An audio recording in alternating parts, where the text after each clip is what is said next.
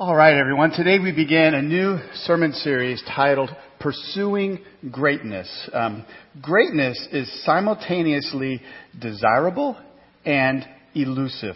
Um, we start life wanting to be a, a great athlete or a, great dancer or a great fireman, and then uh, for a whole host of reasons, uh, as life goes on, it, it eludes us. The Bible has much to say about greatness. In the coming weeks, we're going to look at pursuing greatness in areas such as um, greatness in light of eternity, and greatness in light of the kingdom, and greatness in light of brokenness, and greatness in light of Christ's call upon us. Today we begin with um, the sermon titled Greatness in Light of God's Glory.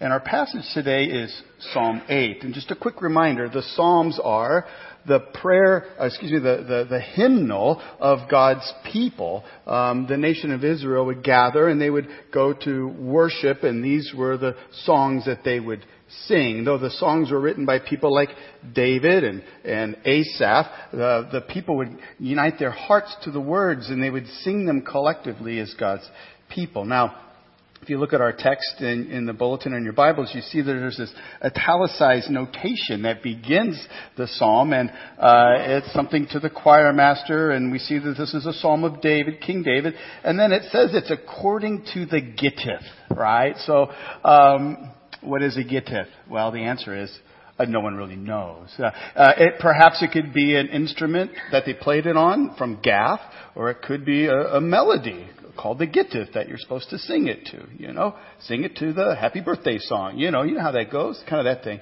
But really don't know exactly what a, a Gittith is. But let's not get hung up on that. Instead, let's focus upon the focus of this psalm. And the focus of the psalm is upon the majesty of God who created all things and the dignity that he has given us as his creatures made in his image. See, it's from this great psalm that we're able to learn to pursue greatness in light of God's glory. So, Psalm 8. To the choir master, according to the Gittith, a psalm of David. O Lord, our Lord, how majestic is your name in all the earth. You have set your glory above the heavens. Out of the mouths of babes and infants, you have established strength because of your foes to still the enemy and the avenger. When I look at your heavens, the work of your fingers, the moon and the stars, which you have set in place, what is man that you are mindful of him, and the Son of Man that you care for him? You have made him a little lower than the heavenly beings and crowned him with glory and honor. You have given him dominion over the works of your hands. You have put all things under his feet, all sheep and oxen, and also the beasts of the field, all the, the birds of the heavens and the fish of the sea, whatever passes along the paths of the sea. O oh Lord, our Lord, how majestic is your name in all the earth. This is the word of God. The grass withers, the flower fades, but the word of our God will stand forever. If we want to know God, if we want to know His will, if we want to know His way, we must know His word. Let's pray. Father, we thank you for this incredible song. Um, we pray that you would show us your glory in this, that we would more um, fully see you, understand you, uh, delight in you, be in awe of you, that we would ponder, like David, the very fact that you care for us, and that we would see what greatness is um, in your realm and in your kingdom and on your earth. We pray your spiritual guidance as we devote this time. We pray. Amen. You know, I think pretty much everybody in America has heard of uh, Joel and Victoria Osteen. They they lead the largest church in America. It's down in Houston, Texas, Lakewood Church. Over 43,000 people attend there every Sunday. They had to buy the old Rockets Arena in order to pack everybody in. I'm afraid to say that unfortunately, all these people who come every week don't often hear the gospel of Jesus Christ. They hear something else. It's been termed the prosperity gospel. It's a message that says just go do good, work hard, be like so and so who did the right things, and God, God blessed her, be like that person. Go and do things, and then God will owe you the things in life that you want the car, the career, the family.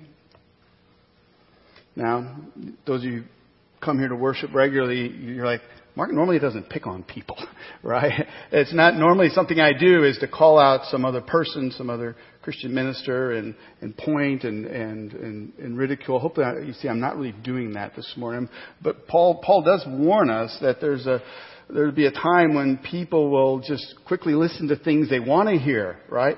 And, um, and that we're to be careful at the messages that we listen to. And as your pastor, I want you to be careful what you listen to. We need to be wary. Is what I'm hearing really the message of the gospel, or is it some other gospel, as Paul says? And the other reason why I'm mentioning is because something was said in the pulpit a couple weeks back that really by reading it, it'll help us under, uh, lead into our sermon here this morning. So, there was a time in the service where they were both standing up there, Joel and Victoria, and Victoria said some words that I really I want you to listen to, and I want you to listen and see how is this not the gospel. Here's what she said. I just want to encourage every one of us to realize when we obey God, we're not doing it for God. I mean, that's one way to look at it.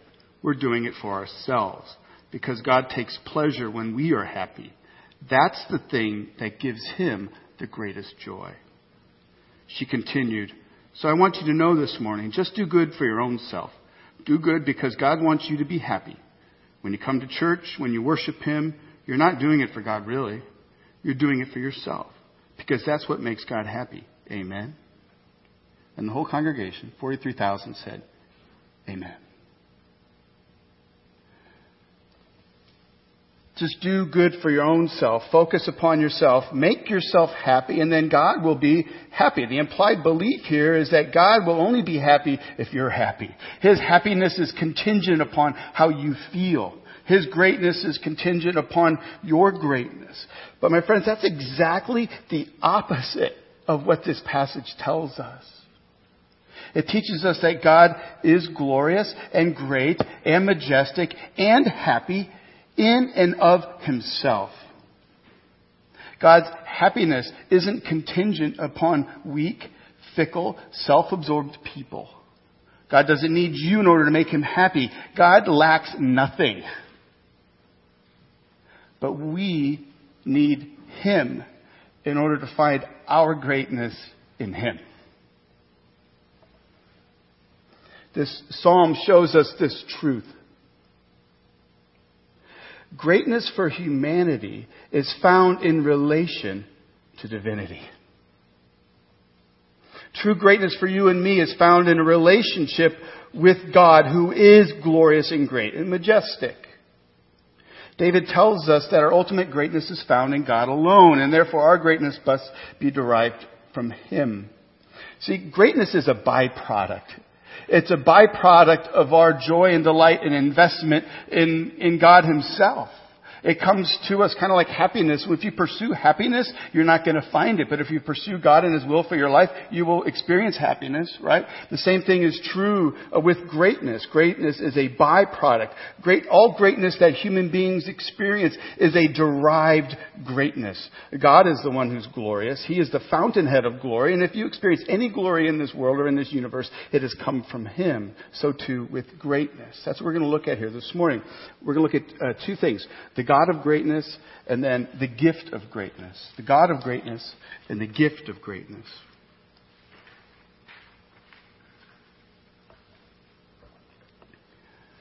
Do you wonder at God? I mean, do you marvel at who He is? His character, His greatness, His infinitude, His, His creative mind, His, His power, His, His goodness, and His glory. Do you marvel at that? You see, the degree to which your life is bound up in the greatness of God is the degree to which greatness is experienced in your life. Consider the life of David who wrote this psalm. He was perhaps one of the greatest kings who had ever lived. He started off as a poor, obscure shepherd boy, and he became king of a prosperous nation, um, and he led the people of God. Now, when you look at his life, what, what made him, him great? Was his, his tremendous courage? Was it his battle smarts? What was it that made David great? Well, David's greatness was the result of his relationship with God. David's life was committed to honoring and glorifying God. And so David saw that all of the greatness in his life was the result of his relationship with the God who is great. Does that make sense? And so here in our passage we see David, the greatest king of all, acknowledging that actually there is a greater king than him. And he bows his knees to him.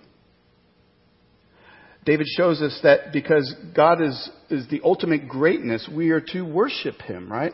Why are we to worship Him? A couple things. Well, one, because God is worthy. And the other is, um, our worship produce, our worship of God produces God's greatness in us. We're going to look at those two things. First, God is worthy. You know, if you never ever receive anything from your worship of God, nothing, He is still worthy of your worship. It's proper for the creature to worship the Creator, correct? God is worthy of our worship. But David says there's many reasons why we should worship. In verse 1, he says, O Lord, our Lord, how majestic is your name in all the earth. You have set your glory above the heavens. Here David is rejoicing in the greater king, the almighty Lord. And, that's what we see. He says, O Lord, our Lord. What is he saying there? What does that mean? Well, uh, Lord, if you look at it, is all spelled in caps, right? L-O-R-D. We've talked about this just a few weeks ago, but I'll refresh you. When you see in the Old Testament L-O-R-D in caps, that's the translation of the Hebrew word Yahweh. It was, it is God's divine name. Moses says, well, who shall I say send me? Well, tell him I am sent you, and by the way, my name is Yahweh. I am God, but I'm also Yahweh. I'm, what it says is I'm a personal God. I'm the God who's revealed myself to you. You can know me. This is an intimate God who's come down. And he says, so that's, that's what we see here. And then he, David, so David says, Oh Yahweh. Right? When you read your Bibles, you can insert Yahweh, alright, when you see Lord like that. But, um, he, then he adds, our Lord. The, the Hebrew word there is Adonai. Adonai is a, a word that conveys um, being a master or a governor or a lord. And when it's referred to God, it's referring to the fact that, that God is master or lord uh, um, over all creation and over all of his creatures. And then David uses the word majestic. Majestic is a royal term that's used in conjunction with a public display of a king's awesome power. And so by using the word majestic, David is drawing uh, our attention to God's kingship. God a, has kingship over the universe, over planet Earth, and over his creatures.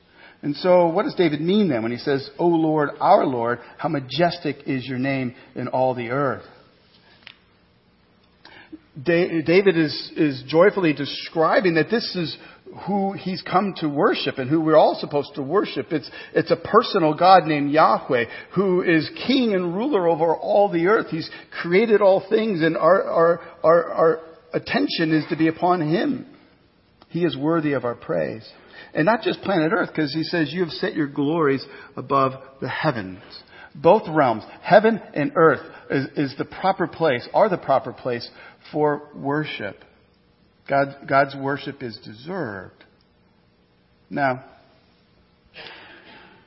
that's how it's supposed to be, but that's not how it is on earth, is it? Is this how humanity lives its lives in honor and worship and glory to God? No, we see in verse 2, it says, Out of the mouths of babies and infants, you have established strength because of your foes to still the enemy and the avenger. And you're probably scratching your head. You're like, all right, Mark, what is he getting at that there? Well, God does have foes, enemies. Uh, avengers. These are three different words. They're, they're, synonyms. This is poetry, after all. And so they say the same thing. There are enemies of God. God has foes, people who are against Him. Well, who would that be? Would it be those who, though they see the stars, they don't see the God behind the stars? They don't bow a knee to Him? Anybody who, who looks at this universe and then says, uh, you know, in, and, and many people will say, well, I think there is a God, but, but their lives are really follow the refrain of Sinatra. I did it my way, right? Um, those would be people that David is just describing here. Perhaps, perhaps, perhaps that's you. You believe in a God, but he's not a God you know personally. And what David is saying here is something paradoxical. It's quite amazing. He's saying, out of the mouths of infants and toddlers. Uh, God's power will be seen to silence his critics. Jesus quoted this passage once after he was healing people and forgiving people of their sins. And the religious leaders came to him and they, they mocked and ridiculed him. And Jesus pointed and said, out of the mouths of babies. Um, and so he's quoting from this and saying that little children will get it right, but the people, often people get God all wrong. Sir Isaac Newton had a friend who was an atheist. He didn't believe in God. He preferred to believe that the universe just happened. Um, Isaac Newton happened to one day, he had a, a model of the, of the solar system um, in his home on display. And this friend came by and he saw this model of the solar system and how the sun was in the middle and how all the planets were able to revolve around in their perfect timing and there was even moons there to, to see and, and, and, and so this atheist friend, he admired the model and he said, it's, it's intriguing. Who made it? Nobody, said Newton. It just happened. Point being, this universe screams out, I've been created. Um, little kids get it. Little kids get it. My seminary professor um, pointed out this. He says, you know, the, there's something about kids. They seem to understand that the universe is made by God. Um, the, it, it's it, little kids are, are able to look at the creation and understand that it had a creator, right? Kids think in such a way where it's like uh, something was something's here, so it had to be made, and if it was made, then it had a maker. Problem is, as we get a little bit older in life, uh, people will say, "Well, there really is no God. I, things just happened. They just, you know, we have what we have, but it just happened." David is saying here, he's showing us that that God is an intimate creator God. Um, the universe displays His glory, and we're properly to see that and worship Him. The wonderful thing for us also to ponder here is, is that God isn't just a God on high. He's the God who's come down. And we see that um, in verses 3 and 4. See, it's not just enough to know of God. We need to know Him intimately and personally. And David, David marvels at this in verses 3 and 4. Look at it. He says, When I look at your heavens, the work of your fingers, and the moon and the stars which you have set in place, what is man that you're mindful of him, and the Son of Man that you care for him? You know, as a shepherd boy, if you can imagine, David spent many a nights out in the wild, in the wilderness with the sheep, sitting on a hill, looking up all by himself at the beautiful starry sky, marveling at it. Thinking, God, you made all that. Look how glorious it is. Why on earth would you even care for a speck like me? David is blown away by the gracious, loving care of God Almighty.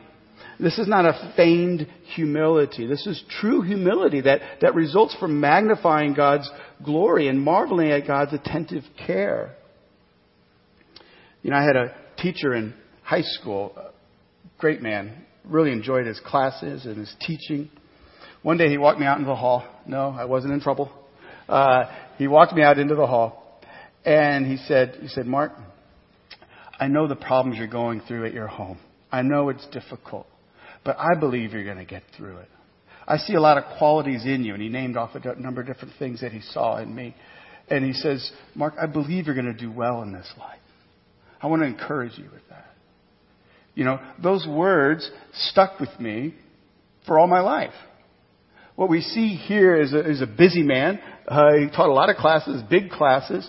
Um, he he was very well respected, and here he was taking time uh, to to care for me, to to be mindful of me. In a far greater way, David is rejoicing that this is how God is towards his people. And if you're a child of God, you've experienced this, right? I know you have. You see, we are his children after all. And he cares for us like a, like a father, a heavenly, perfect father cares for his children. So we're right to worship God, to marvel at his infinite glory, to bow a knee to his kingly rule, to celebrate his care for us. So we're to worship God for who He is, but on a more practical side. You guys are practical people, right? I want a practical reason uh, to worship God. Well, we are to worship God for who we become. Here's a principle that I want you to remember and take with you until the day you die. All right? You become what you worship. You become what you worship. Now, did I make this up? No. There's actually at least two wonderful books written on this. Uh, one, one is written by Gregory Beale, and it's titled "We Become What We Worship." All right. Um, and the other book, of course, is the Bible. In the Old Testament, God says, "I have come near to you. I'm making you my people. Um, know me, delight in me, find your goodness in me, become like me." And God's people said, "What? eventually a number of them said, no, we, we would rather have the gods of the nations around us. We want to become like them. And God warned them. He said, okay, if you want to worship idols carved by hands and carved by wood, uh, out of wood and stone, if, if you want to bow down to those things which have no eyes nor ears and cannot speak, guess what? You will become like them. You will not be able to see or hear or speak. You become what you worship. That's the core uh, claim of Greg, Greg Beale's book is this. Here's what he says. He writes, what we revere, we will resemble, either for our ruin or for our restoration. As creatures of the living God, we are made to worship our Creator. And in tragic reversal, we turn instead to worship empty things that we have created with our own hands. And so the question is not whether we will worship, but rather what will we worship? Let me interject a note here. What I'm not saying is you can't desire to have a wonderful family or a successful career. What I am saying is we can't make those things ultimate. If you desire, if, if your ultimate desire is a successful career, you will become like that. For instance, if greatness for you is to bow to a God of material success, you will become what you worship. You'll become cold and hard to pin down. Uh, you, will find that you won't give yourself away to others. Um, if you, if your greatness for you is to, is to worship at the altar of physical beauty, you will become what you worship shallow and skin deep, judging people by appearances. You become what you worship. Does that make sense? But if you worship the majestic Creator Lord in whom all glory resides, you will become more like the Lord of glory which you worship. You won't become Him, but you become like Him. We become what we worship. And so, if this is true, the most important question you can ask right here, right now is, what or who do you worship? Is there anything in your life that you elevate above God Himself? And you've given it that status, and you're pursuing that. Don't think this isn't just for non-Christians. Christians, we can do this. This very ministry that I'm called to lead this church, it could become an idol for me. It could be something, if I'm not careful, to where I find my identity in it. I elevate it above God. God, you better bless this church because I'm working so hard here, right? Pray that that would not be uh, my desire. Pray that I, that God's glory would be my greatest desire. But think about your own lives. what is it? What is it that's captured your attention? What is it that you've elevated above God and His glory, and then you are pursuing that? I warn you, you will become like that, whatever that is. But if you pursue God and His greatness, if you delight in Him, if you find your joy in Him, you begin to take on the greatness and the joy and delight of the Creator who made you. That's the God of greatness. Now for the gift of greatness. God has gifted humanity with greatness. And you need to hear about this. What if you woke up one morning to a knock on your door, and standing at your door is a very well dressed, dignified man speaking uh, in a foreign accent, and he confirms your name, and he says to you, Guess what? You're the long lost heir of this kingdom. It's a prosperous kingdom across the sea, and there's a king who's been looking for you, and he's called you to come to, to his land and to serve as a prince or a princess in his kingdom and to bring about a loving rule and reign and, and goodness to his land. Tell, tell me, would that not change you? How you see yourself? Would that, would that would you not sense that there is uh, an undeserved dignity that's been placed upon you? Uh, would not that calling get you excited and give you uh, a reason to, head out of the door in the morning? Of course it would. What you would experience is, is a royal status and a princely role. And if lived right, you could bring blessing and glory to the king who called you over and gave you this uh, uh, great responsibility. You could bring blessing to the people around you and to the communities, and you could bring goodness to the land. Wouldn't your life be full of joy and excitement? The answer is, of course, yes, right? All right, so um, David is saying in a similar way that, that, that this is God's intention for humanity. That humanity, that mankind was given a royal status and a princely role. We see that in our text. In verse 5, we see the gift of a royal status. You have made him a little lower than the heavenly beings and crowned him with glory and honor. David has taken us back to Genesis chapter 1 and chapter 2 where we see that God made man in his image for, for his glory, that this status was laid upon us, that, that we were made a little lower than the heavenly beings. We're not angels, alright? But, uh, you know, we're not ordinary beasts of the field either. There's a dignity about humanity. I know in this culture we live in today, people want to equate human beings to being no better than a, than a fish, you know, or a firefly, right? But there is a certain dignity and honor that God has given to humanity. We are, we're the only creatures that are said to be made in His, in His image.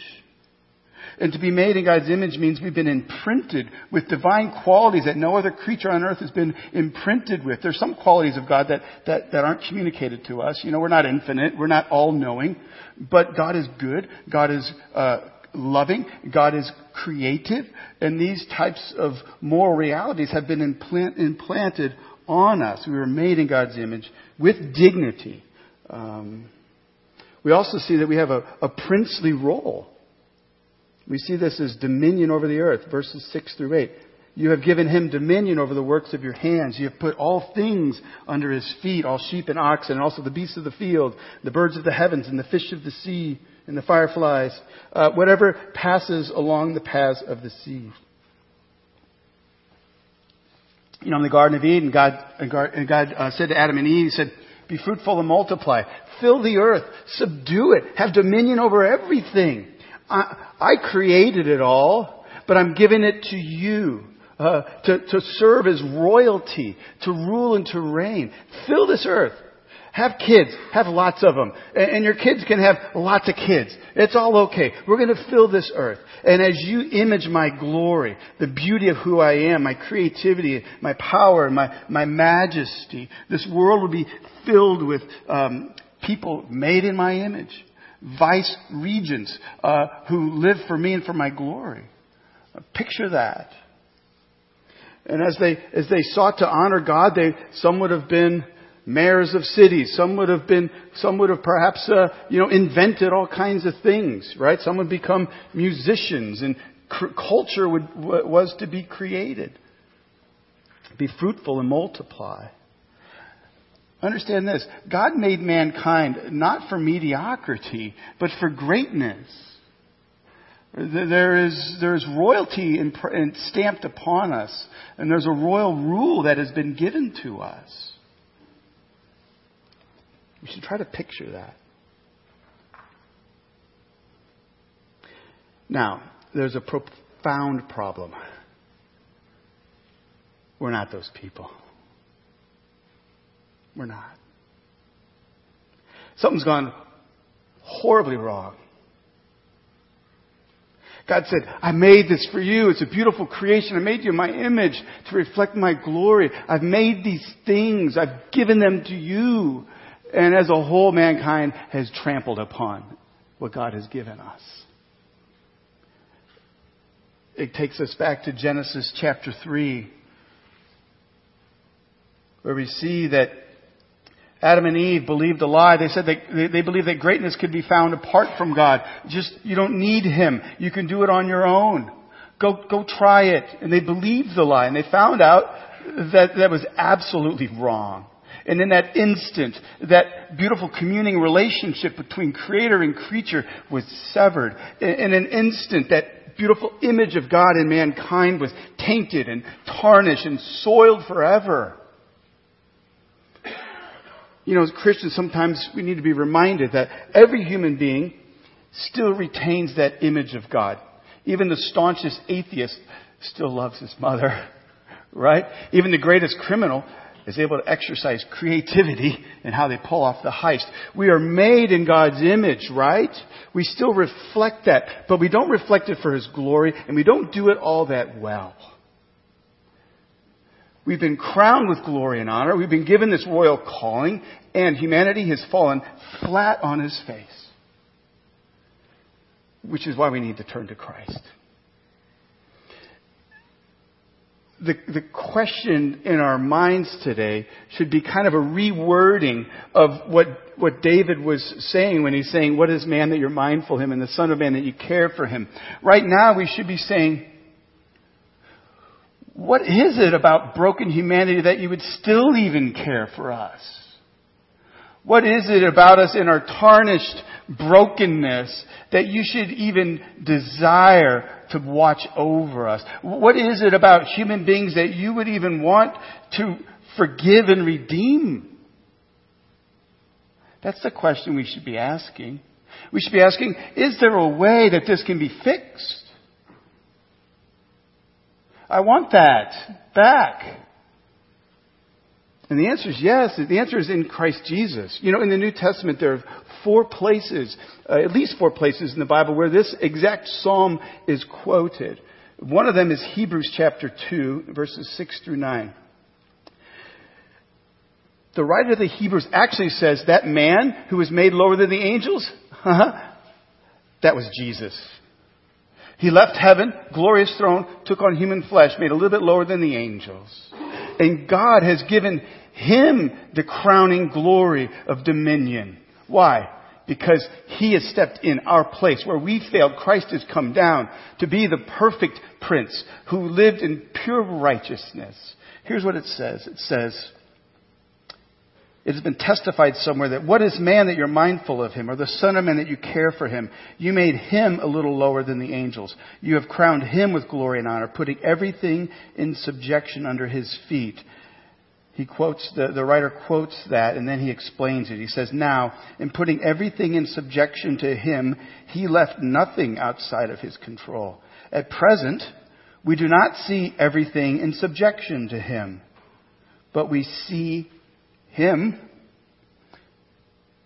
who for a little while was made lower than the angels, namely Jesus, crowned with glory and honor because of the suffering of death.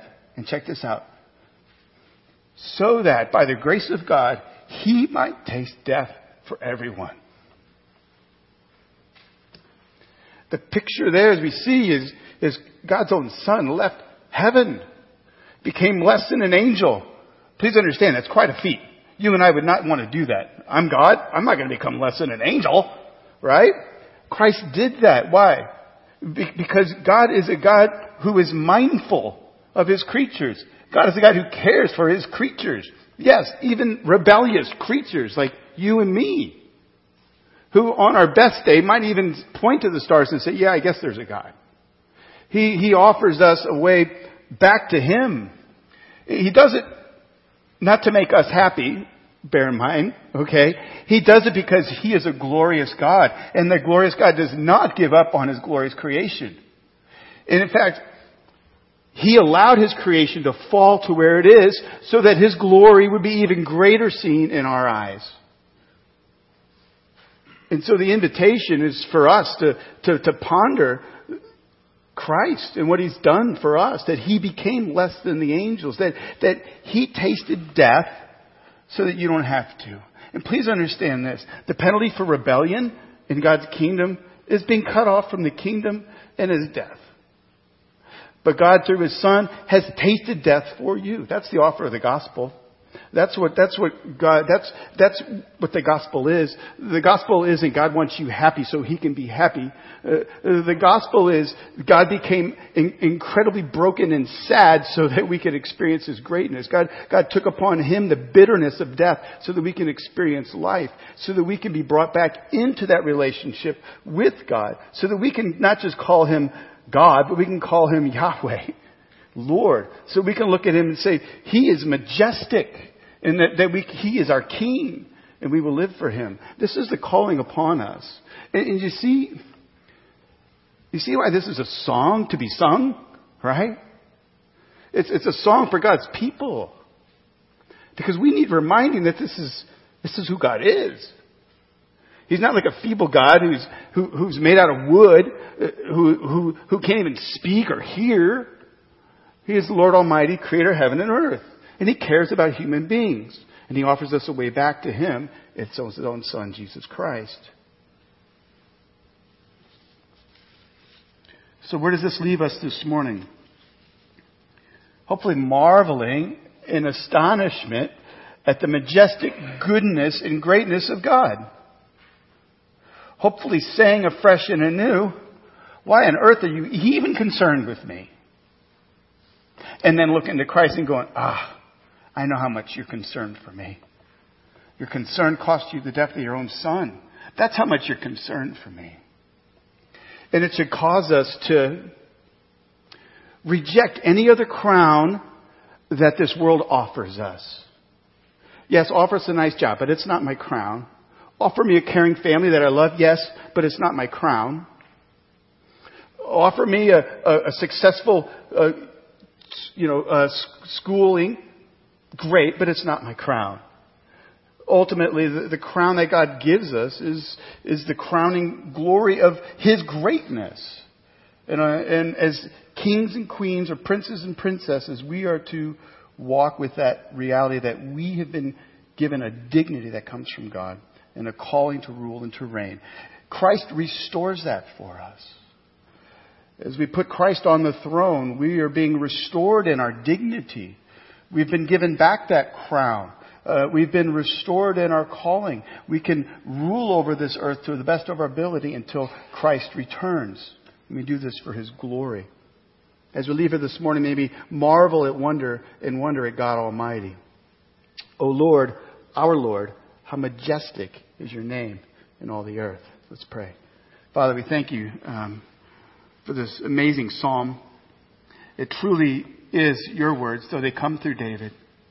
Jesus, we praise you that you took on this role for us. You subjected yourself.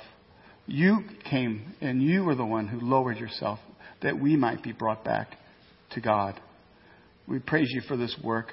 We ask that you would help enliven our souls, that we would rejoice in this, that we would be in awe of your splendor and glory and that we would find our greatness um, in you and your calling upon us. We pray. Amen.